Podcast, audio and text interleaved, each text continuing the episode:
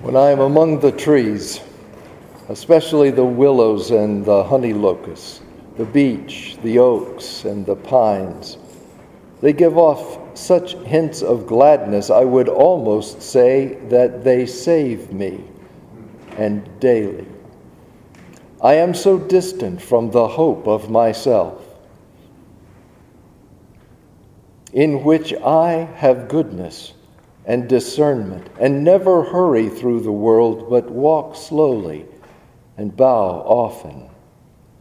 Around me, the trees stir in their leaves and call out, Stay a while. The light flows from their branches, and they call again. It's simple, they say. And you too have come into the world to do this to go easy, to be filled with light, and to shine. Without any real effort on my part, I am becoming an old man. and like the author of uh, tonight's text from Isaiah and the psalm for tonight, which we didn't hear, but it's Psalm 71 like Isaiah and like that psalm, I am becoming more reflective.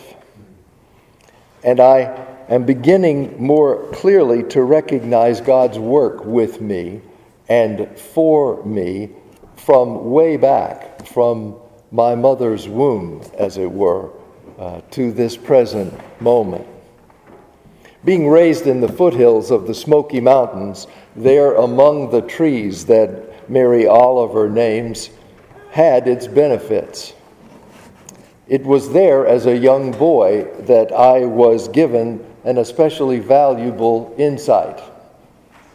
My Uncle Dale was seriously involved for a time with racing pigeons.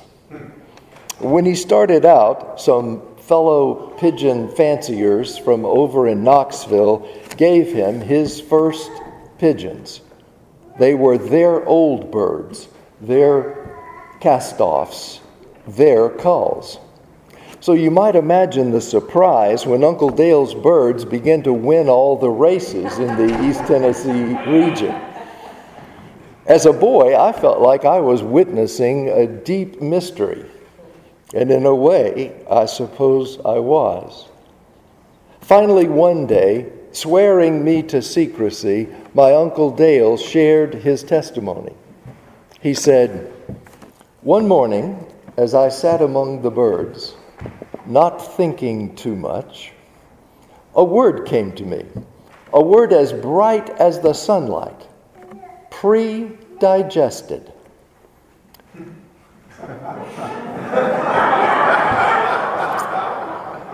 Now, that word had been there all along on the bag of the bird seed for my pigeons.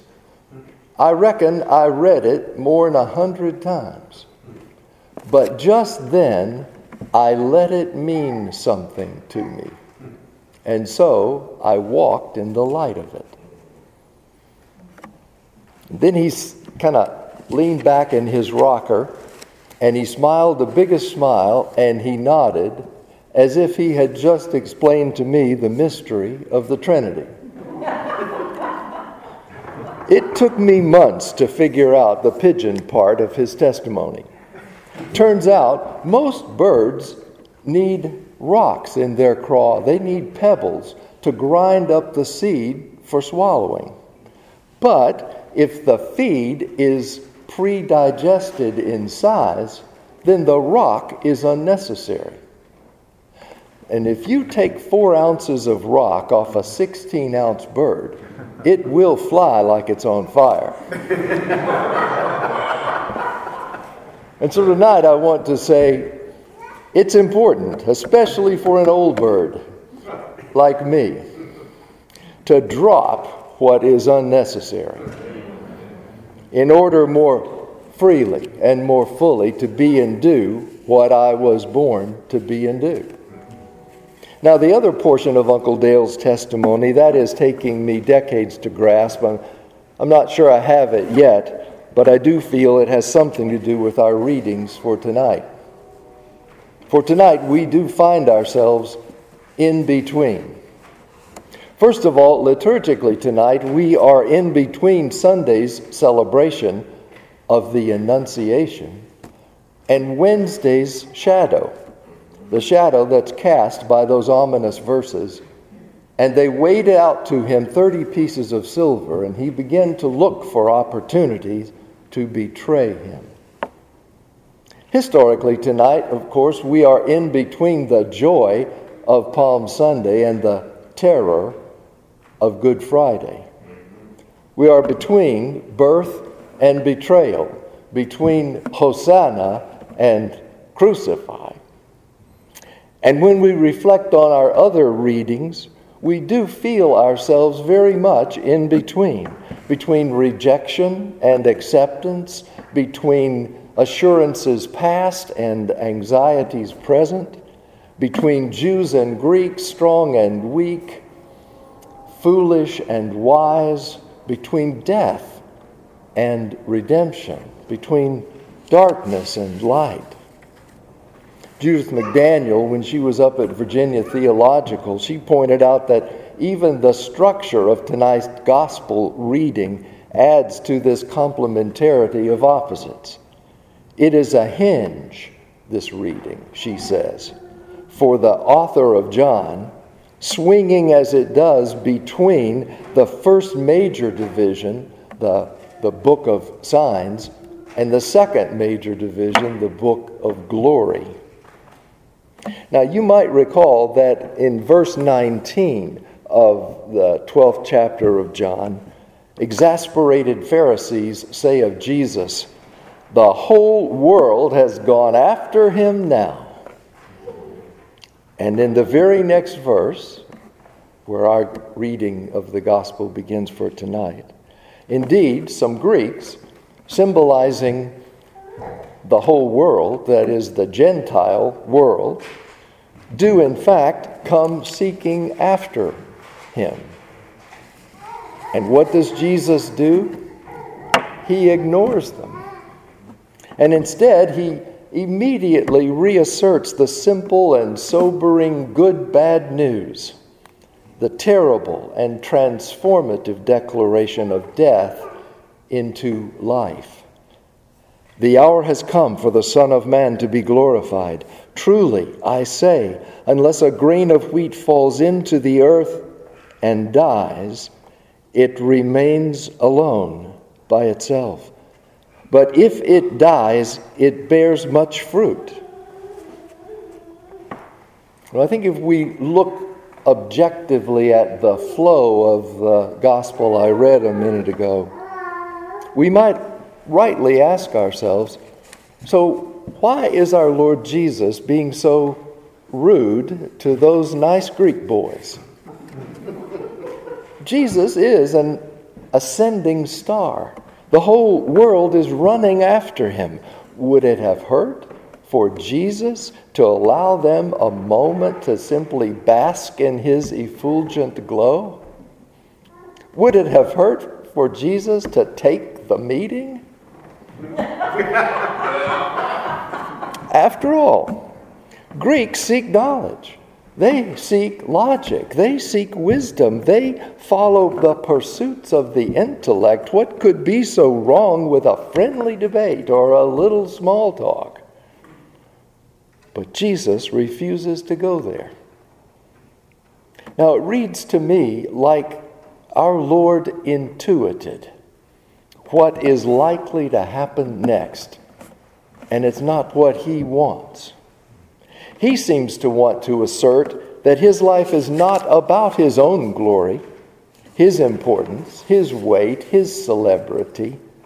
He wants to assert that the luminous presence of the divine, having been heretofore witnessed to by signs and miracles, will now be most brilliantly seen in obedience, single minded obedience, even if that obedience leads to death. The sole purpose is for God to be glorified. And even though, as you heard in that reading, even though in affirmation of Jesus' assertion, the very voice of God speaks its Amen.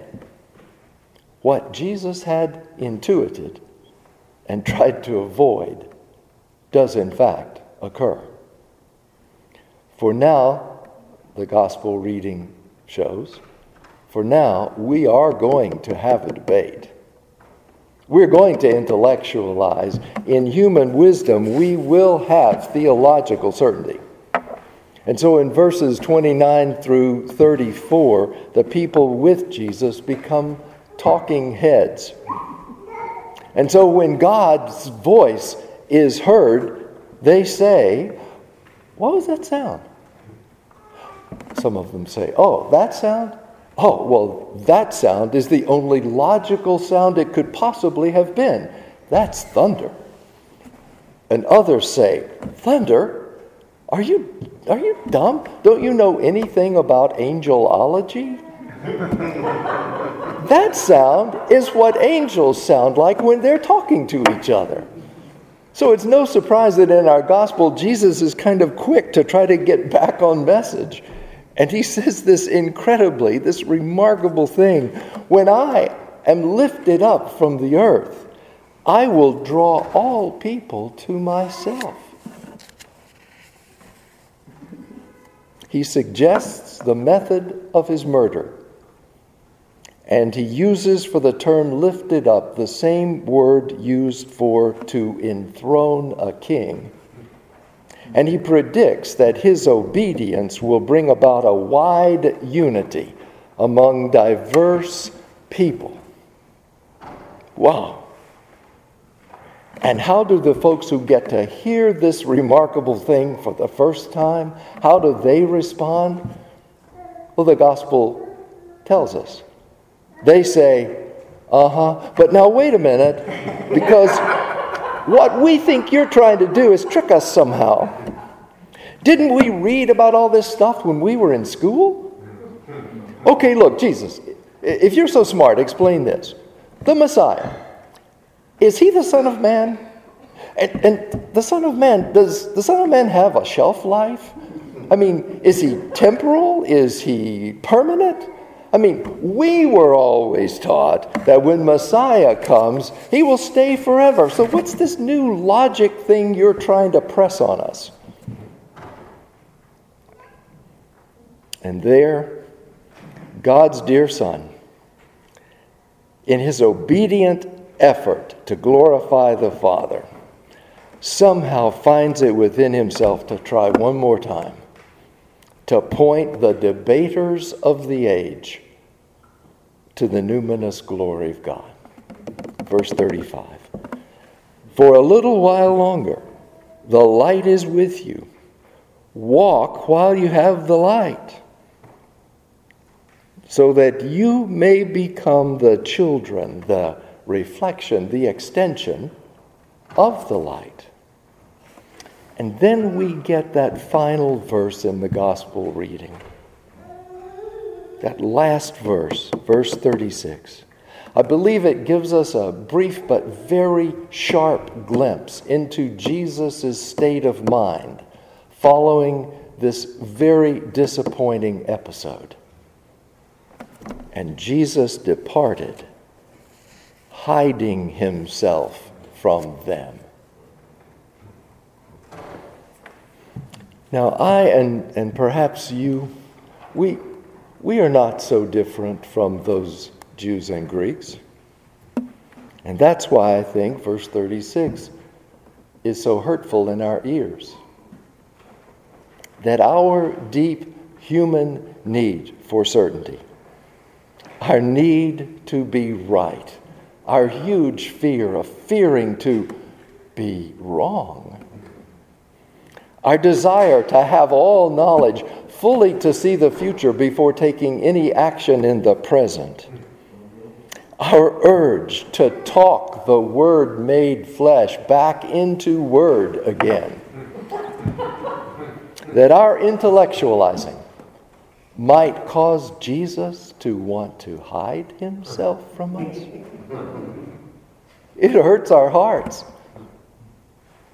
Richard Rohr says this of us Religious folks insist on answers, answers that are always true. We love closure, resolution, clarity, while thinking that we are people of faith. So, Brene Brown, in her wonderful little book, The Gifts of Imperfection, quotes Anne Lamott, who says, The opposite of faith is not doubt, it's certainty. And Ms. Brown writes, Faith is a place of mystery where we find the courage to trust what we cannot prove and the strength to let go of our fear of uncertainty. To let go of. To drop the intellectual need for the guarantee and the sure thing. That need that sticks in our craw, that unnecessary need that, like rocks on a racing pigeon, weight us down and inhibit our flight. Now, I would not want to miscommunicate. I want to assure you that I am not anti education. I am not against uh, intellectual pursuits. Currently, I'm reading a book by um, Steven uh, Pinker uh, titled uh, The um, Enlightenment Now. It's, it's a very hopeful book, and uh, and it's deeply researched. And in one place, he says this So, current studies confirm that educated people are less racist, sexist, homophobic, xenophobic, and authoritarian. They place a higher value on imagination and free speech. They are more likely to vote, volunteer, and belong to civic and religious organizations. And I want that. I want that in myself and in my society. But I am also aware that deep inside me, I believe with Paul that the cleverness of the clever will be set aside. People both believers and non believers want certainty. They are seeking assurance. They need the cleverness. But we, you and I, we proclaim Christ crucified, which can seem foolish to the logic centric mind, while to persons of faith, it remains the wisdom of God. And what is this wisdom that is folly to the wise? Well, I think it's this that the truest, most intense realization of the self is obtained by living a life for others. In Paul's words, dying to live. And in the words of Jesus, losing one's life to find it. What is the wisdom that is folly to the wise? I think it's this that we are to walk in the light that is the mind of Christ, to internalize it and to extend it for the sake of others and to reflect it in the darkness. This is the light of our spiritual knowing. It is the divine light that illuminates us, shining, as John Philip Newell says, shining out from the very cradle of the Christ child itself. The light that neither Judas's dark acts of betrayal or my own dark acts can ever overcome. And so tonight, although I'm stacking up all these paragraphs in front of you, what I'm really trying to do is listen. I'm trying to listen at a deeper level to our scriptures for tonight and to my Uncle Dale's testimony from my boyhood. I sat one morning, not thinking too much.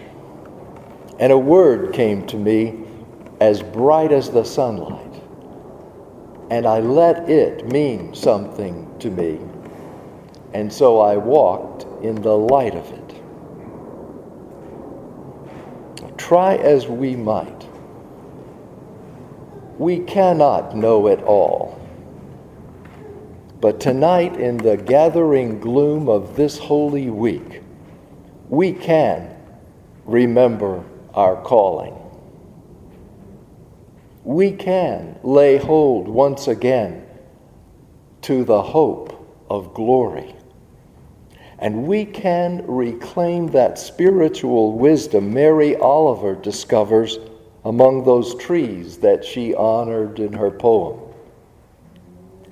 Around me the trees call out, You too have come into this world to be filled with light and to shine. Recently, Gary Jones over at St. Stephen's wrote, The grip of reason and theological argument is giving way to the gentler embrace of intuition. May that be so. And so, in the somber intensity of this Holy Week, allow me to just ask of you two things as I quit.